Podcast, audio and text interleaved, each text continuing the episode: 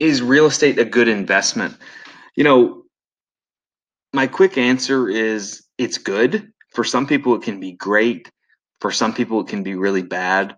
Um, but by and large, yes, I think it's a good investment. Um, but we've got to broaden that and really identify where you fall underneath this question. I think for a lot of people that buy a house, um, it's generally a once or twice in a lifetime type of thing. I don't think that house should be considered an investment in the sense of dollars and cents. I think it should be more of an investment in your life, sort of emotionally speaking. You know, is that house going to be the place that is going to make you happy? Is it a big enough house? Does it have the right type of yard? Is it in the right neighborhood?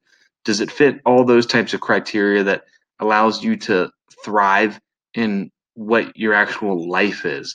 Um, secondarily, though, you want to be smart about it. You want to buy a house that's going to be in your budget, that you can afford, that you're not house poor, so to speak.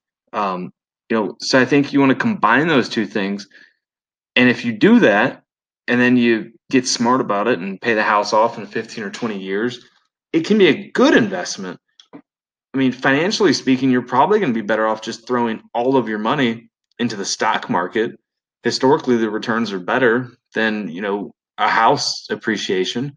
Um, so that's what I would say to someone if they're just looking at it purely from a financial perspective. But if you're looking at, you know, hey, uh, I got to live somewhere, I may as well eventually own it down the road. I think that's really smart, but just make a smart purchase.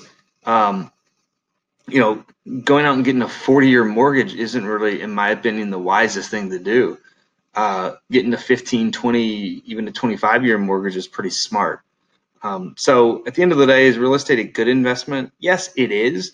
Here's another thing. Just keep in mind though, when you own a house, you have maintenance. You've got when your AC goes out, you fix it. When your roof leaks, you fix it.